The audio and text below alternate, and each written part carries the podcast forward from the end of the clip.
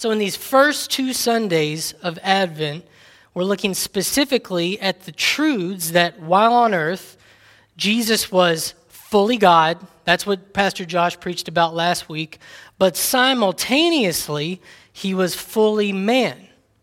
That's what I'm going to be talking about tonight. We're going to be working through that truth. And not just that, but there are the truths that Jesus was and is eternally God. And while he was on earth, he was perfectly man. And there's a big distinction to make there. You know, as the scriptures point out, and as Josh mentioned, Christ was there before the foundations of the earth.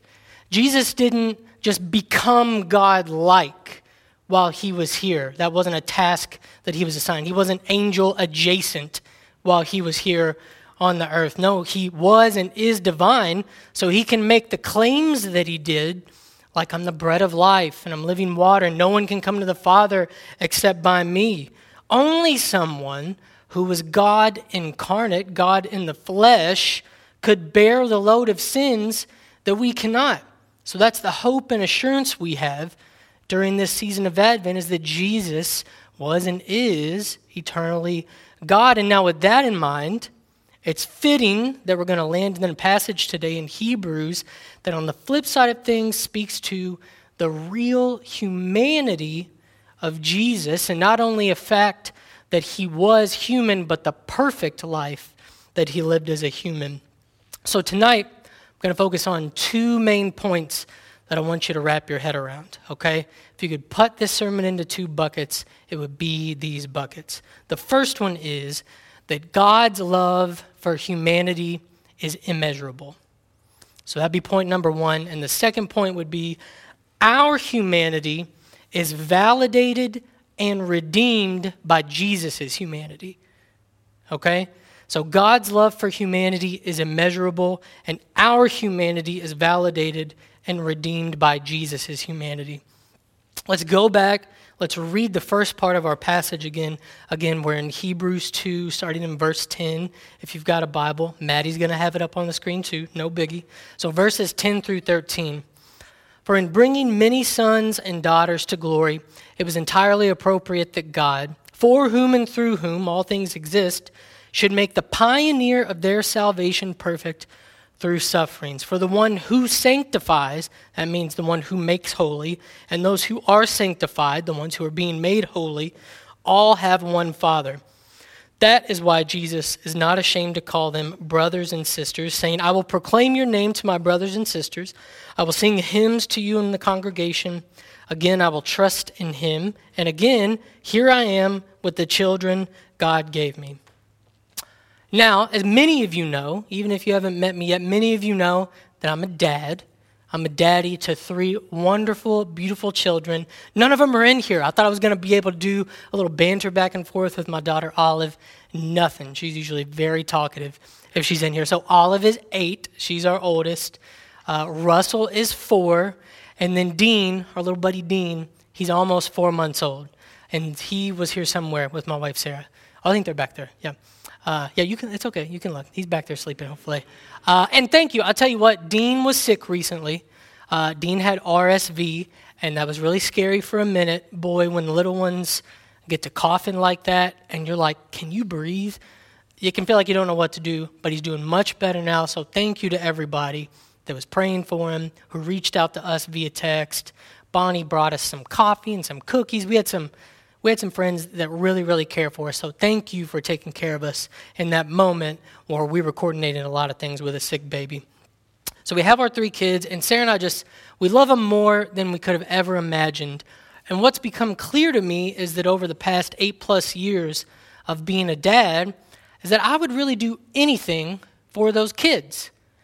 And that sounds very basic, of course, but it's one of those interesting things about being a parent is you don't like read a manual that helps you understand the parameters by which you should care about your kids. Or you don't get a bunch of documentation that says, hey, you need to understand these things so that you care about your kids when they're born.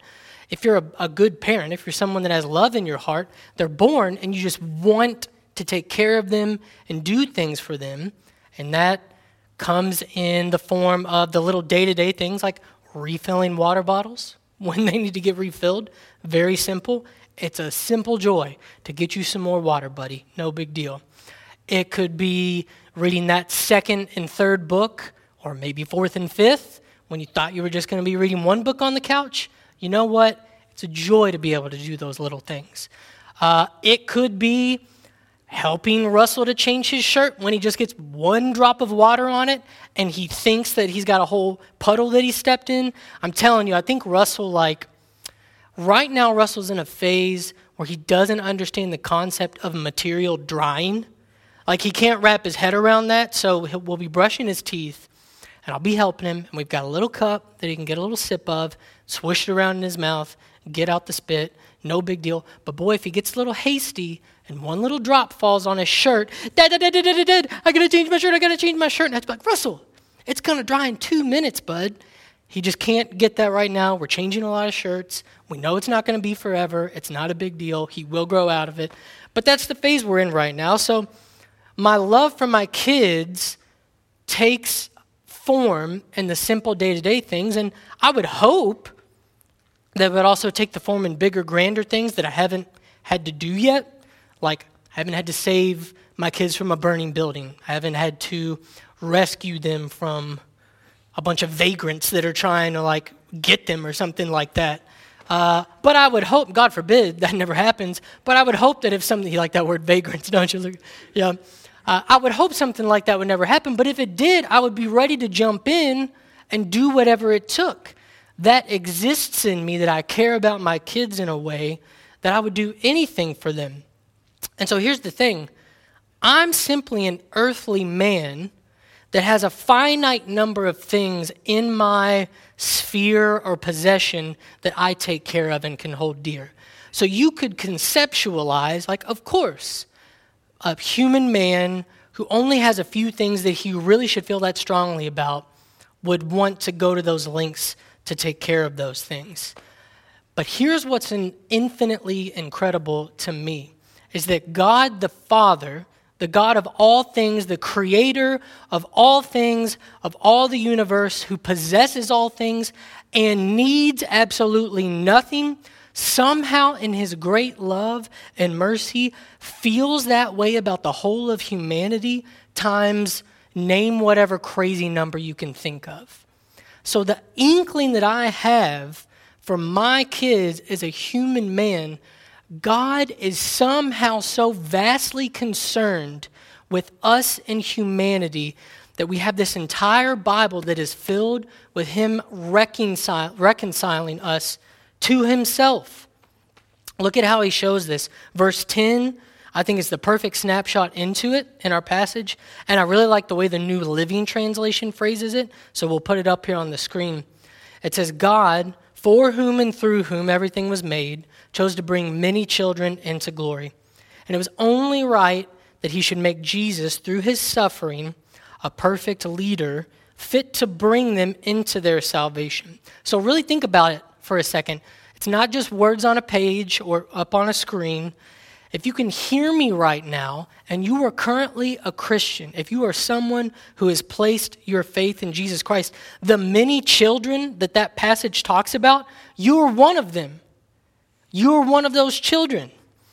And I'll tell you this as somebody that grew up in the church, so I grew up in a Christian home, going to church since I was little. There are a lot of things we say in church that can kind of feel redundant and cliche.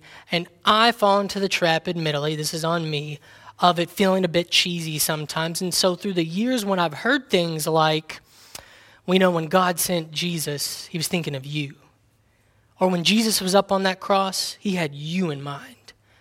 And I have fallen into the trap of being like, oh, that feels like just a, a dramatic way to try and pull somebody in, a way to manipulate their emotions. But look, this is one of the passages where it's clear that even with me thinking of it as this thing that we always say as Christians, look, this is one of those passages that just like Pastor Josh talked about last week, and really all throughout our Genesis series, that God already had all of this work in mind in the garden when he promised that the seed of the woman, that's Jesus, by the way, would crush the head of the serpent, Satan. So, yes, in whatever incomprehensible way that the mind of God works, he was already thinking about gathering children, about gathering sons and daughters, and bringing them into salvation through Jesus. And I just have to imagine that when he was doing that, and when in whatever way that God's mind works, he was formulating this, that he wasn't just thinking of hypothetical group of humans A, or group of humanity in this period of time, number 224. Like that in some way, in some way, God could look through time and see you sitting in this room with your blue shirt on and be calling you, spending his time in whatever way he does that, calling you to him into salvation through Jesus. And it's only by his grace that that can happen.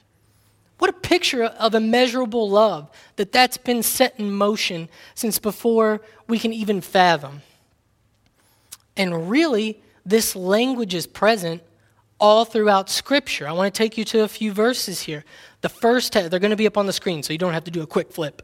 Man, I feel like when I was a kid in church, you had to do those quick flips. The pastor would be like, John, this, this, this, and he's already on to the next one, and you don't even have your Bible open.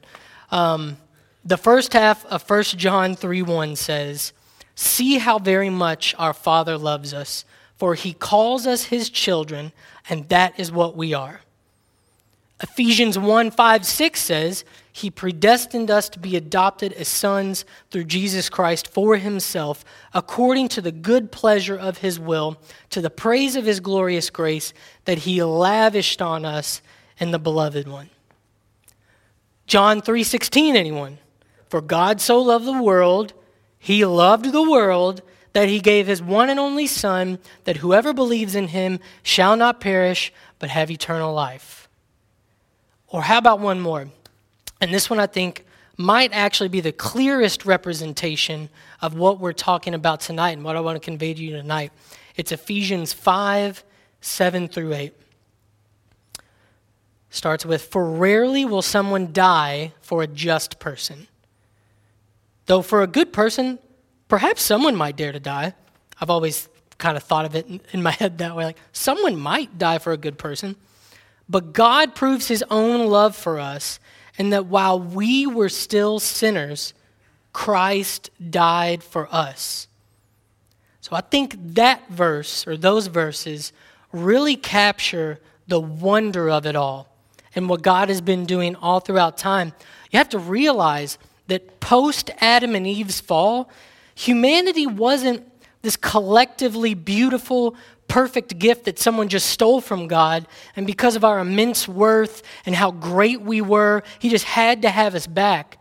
No, it's in the Father's rich mercy and love that although we rejected Him, and rebelled against his word, and we built our own little kingdoms and areas of life where we really just live for our own glory, in spite of all that, he sends the Son into the world, wrapped in flesh, what we're talking about in this Advent season, to make a way for us to be in His family. Amen? And just as our scripture says here, through this act, we become brothers and sisters to Jesus. Look at verse 11. For the one who sanctifies and those who are sanctified all have one Father. That is why Jesus is not ashamed to call them brothers and sisters. So it's a very unique and kind of a difficult truth to really figure out the logistics that, that Jesus, who was and is God and that we call Lord, is also, because of his humanity, our brother. And so, as much as we can attempt to dive into the mind of God uh, let, let's hope to understand these words as we read to them. So let's read on. Uh, we'll, we'll read the second half here. And if you are a note taker, this is where you can begin to write under your second bullet point. Uh, verse 14 starts with Now, since the children have flesh and blood in common, Jesus also shared in these, so that through his death he might destroy the one holding the power of death, that is the devil, and free those who were held in slavery all their lives by the fear of death. For it is clear that he does not reach out to help angels, but to help Abraham's offspring. Therefore, he had to be like his brothers and sisters in every way, so that he could become a merciful and faithful high priest in matters pertaining to God, to make atonement for the sins of the people. For since he himself has suffered when he was tempted, he is able to help those who are tempted. Uh, you know what I think is an interesting thing throughout history? You know, if you, if you ever ponder on um, the differences in Christianity and other mythologies or worldviews of gods or god-like beings or things like that is that in multiple cultures and different times, especially in Greek mythology throughout different traditions, there are a lot of stories of a god or the gods coming to earth in human form you like might remember these from studying Greek mythology when you were a kid or something along those lines. It doesn't make sense to give a bunch of illustrations of those all here. You're welcome to go peruse the internet if you're interested. But in a lot of these stories, it, they simply disguise themselves as humans. Do you see what I mean? These gods or these godlike figures disguise themselves as humans to simply observe the weaker, filthier, less superior human race, or they, they do it to trick humans, or they do it to help out a human that they think is their like one of their favorites, to like do bad things to another human. Or even weirdly, they do it to like seduce humans. There's really weird stories of these godlike figures coming to earth and wrapping themselves in some sort of, sort of human disguise to really just do weird things to humans, like we're in this earth filled zoo and they're just observing us. Um, and it really just paints a pretty dire picture and a hopeless picture of maybe what other cultures throughout history have thought of the relationship between godlike beings and humans and us here on earth. Uh, that the only reason that they would have any uh, reason to be around us would just be to manipulate us. And then we read verses 14 through 18 here in Hebrews chapter 2, which talk about our Lord and Savior Jesus. And in stark contrast to any other story of some other God, here's what it says. And think about this in conjunction with other godlike beings who would simply want to disguise themselves and manipulate us. Here's my effective paraphrase of 14 through 18. Well, since the children the Father is saving are made of flesh and blood, Jesus will share in that. And since the curse of death under the dominion of Satan holds so many in slavery, he'll destroy that power.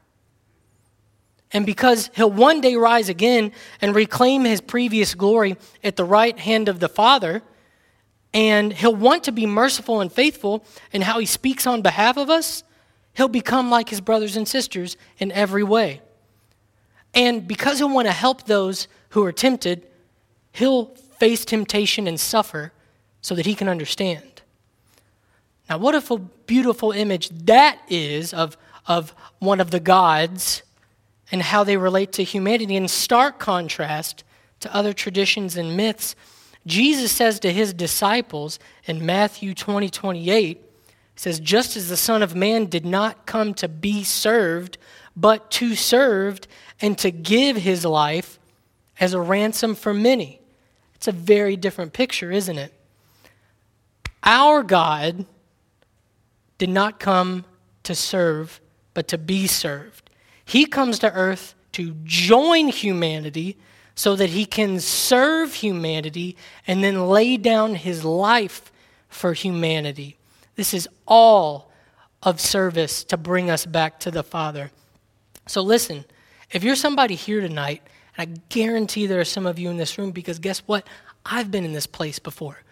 And you have ever wondered, or you currently are wondering and questioning, how could a God or how could some infinite being even have a relationship with people? Well, here you go. We're talking about it right now. He's, he's not some far removed tyrant who has kept this celestial distance in between us. No, in, in Jesus, we see a sacrificial, loving servant who didn't just come to dwell with us, he came to be one of us just as verse 17 says, so he could be like us in every way. You understand the significance of that? It's a really beautiful truth. Fully God and fully man. It's pretty incredible. Amen. Uh, you know, I think one of the hardest parts to wrap my head around in the Bible, maybe you've been here before, maybe you haven't. I have to think we're not too different in the grand scheme of things.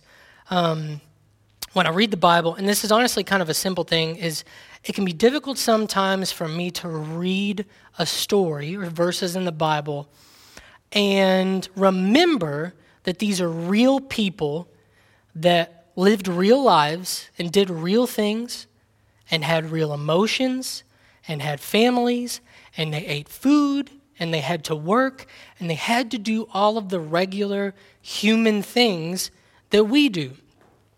And I kind of mean that in the sense that it's difficult for us, really, in anything, if, if we didn't observe something or we don't have video evidence of it, or if you didn't post it, did it really happen? Like, if we didn't observe something, we can kind of only comprehend it based on the way it's represented in whatever way it's documented.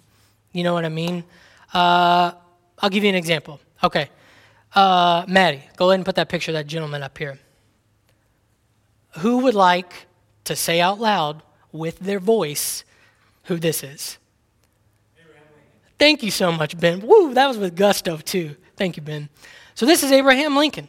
I learned about Abraham Lincoln in history class. He was our 16th president. Seemed like a really great guy.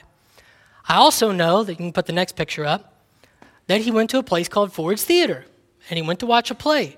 I know that he did that. That's a bullet point that I know of. He might have done it other times, but he definitely did it in 1865. You can put up the next picture.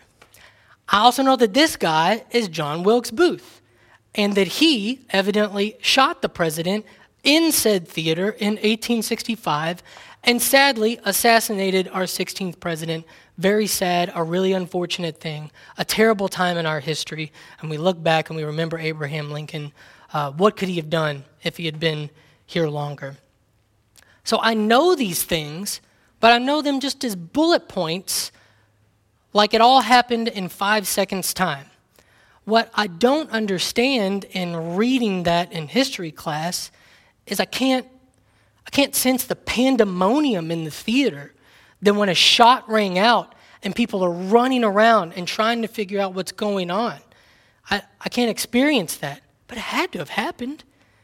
I can't feel the confusion as people that were way over on that side of the theater see some commotion going on up in the presidential box and they're trying to figure out what's going on and they just hear yelling and screaming. I don't I don't know what those 10 to 15 minutes were like, but those surely had to have happened, right? And I definitely can't feel what what his wife, Mary Todd Lincoln, was feeling when fear seized her body and she sees her husband slump over and she goes over to him but that must have happened. That was a real man with a real family who really died that day. I don't experience those things. I have to remind myself of the humanity in those moments and that it's not just a couple of bullet points in a history book. So, does anyone else have, have that sort of thing happen when you read the Bible? Thank, appreciate that hand. I, I see that hand. See that? I'll go, old Baptist preacher, Hanya. I see that hand.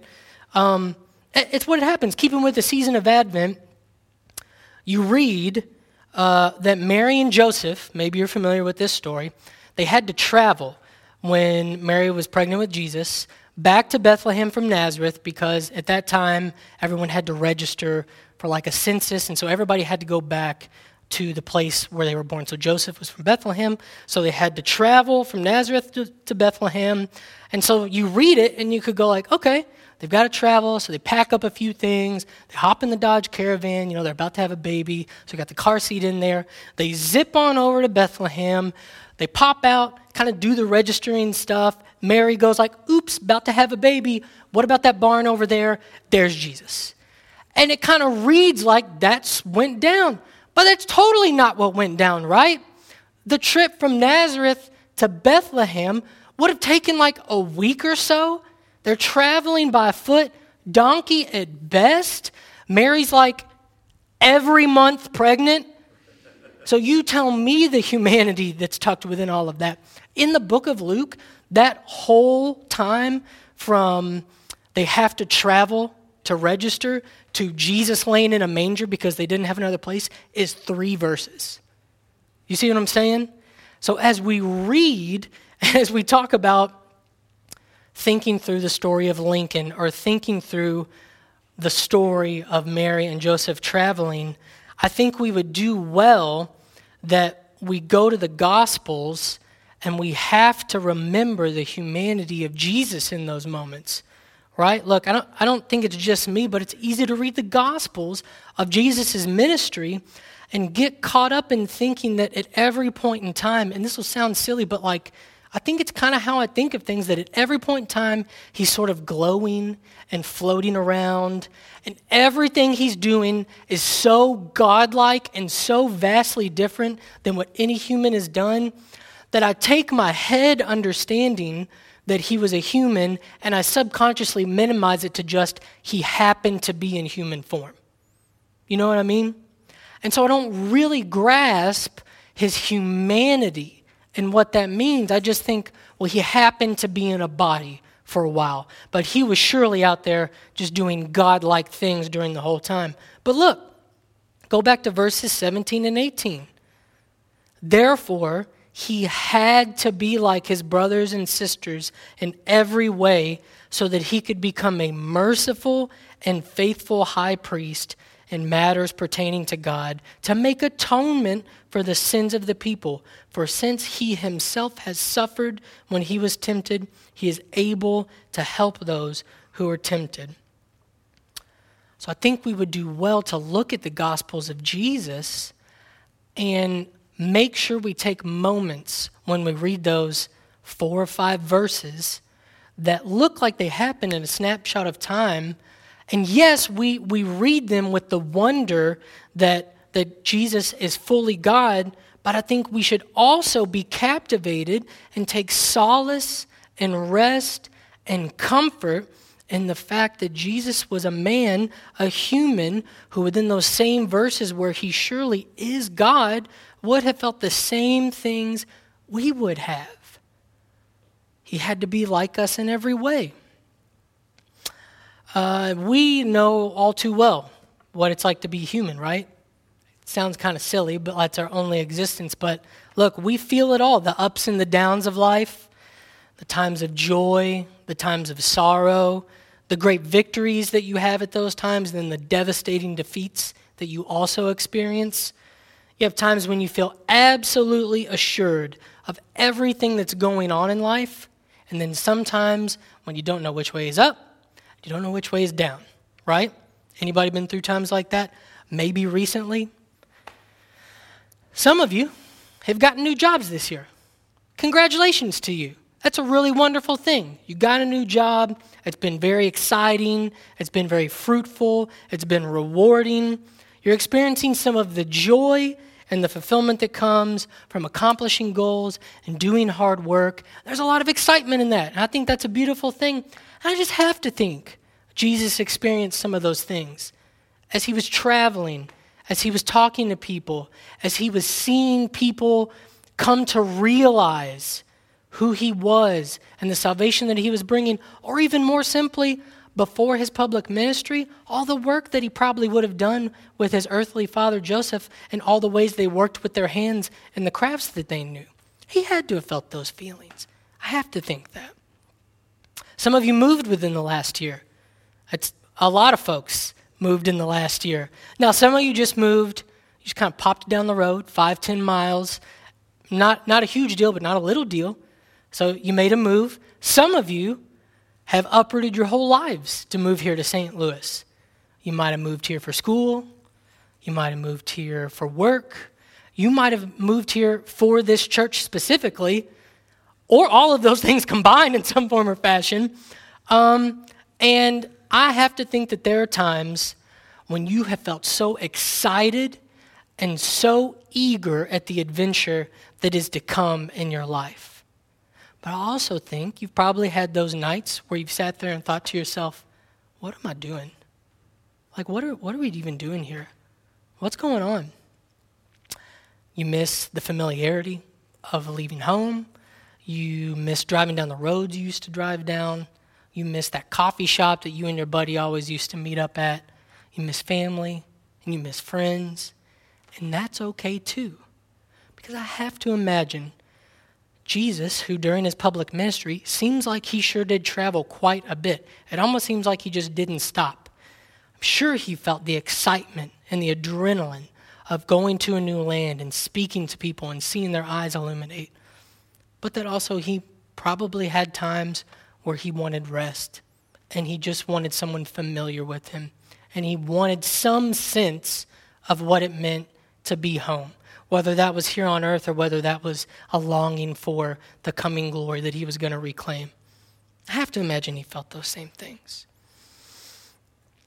There's some of you where this Christmas is going to be the first one that you're spending without somebody that was really special to you. And there's a lot about who they are and they were that made Christmas what it was for you.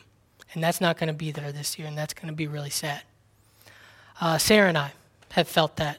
Sarah's grandmother passed away last year, and it's just become really clear to us that Thanksgiving and Christmas on one whole side of the family, it's just not going to be the same. It just won't be what it used to be.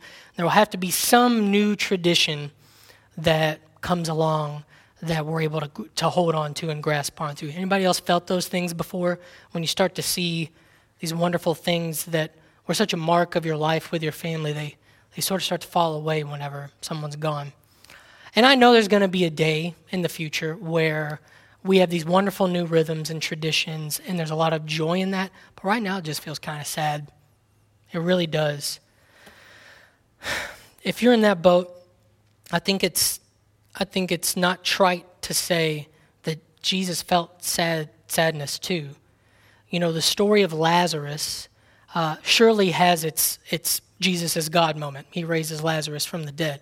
But it 100% has its humanity in it too. Look, the verse John 11:35, Jesus wept, doesn't just exist to be the answer to the fun fact of what's the shortest verse in the Bible. It exists because Jesus and Lazarus were friends. And here's what the Bible says prior to that verse Jesus travels to the area where Lazarus was because he'd heard that he's sick. So he travels there. He gets there, and Lazarus has actually already been dead a couple days. So Mary runs out to him, falls to his feet, kind of says, like, why didn't you come earlier? Starts crying in front of him. Other mourners come out. They're mourning and crying. Jesus sees them, and you know what it says in the Bible? It says that he was deeply moved in his spirit and troubled. And then it says Jesus wept. Those were real human emotions. That wasn't just the God of the universe attempting to placate us and giving us a little nugget of something that we would experience. You don't think he really felt that in that moment? Lazarus was a real person who was really his friend. And Jesus was both lamenting with the mourners, but also angered at the fact that death had not been fully destroyed yet by him. Look, our Savior truly understands what it means to be human, and our life experiences are known and felt, not just observed and considered. Do you see what I mean? Because you could conceptualize that I would assume the God of the universe could observe my humanity and consider that and somehow get how I could feel these things that He created in me. No, no, no, no, no.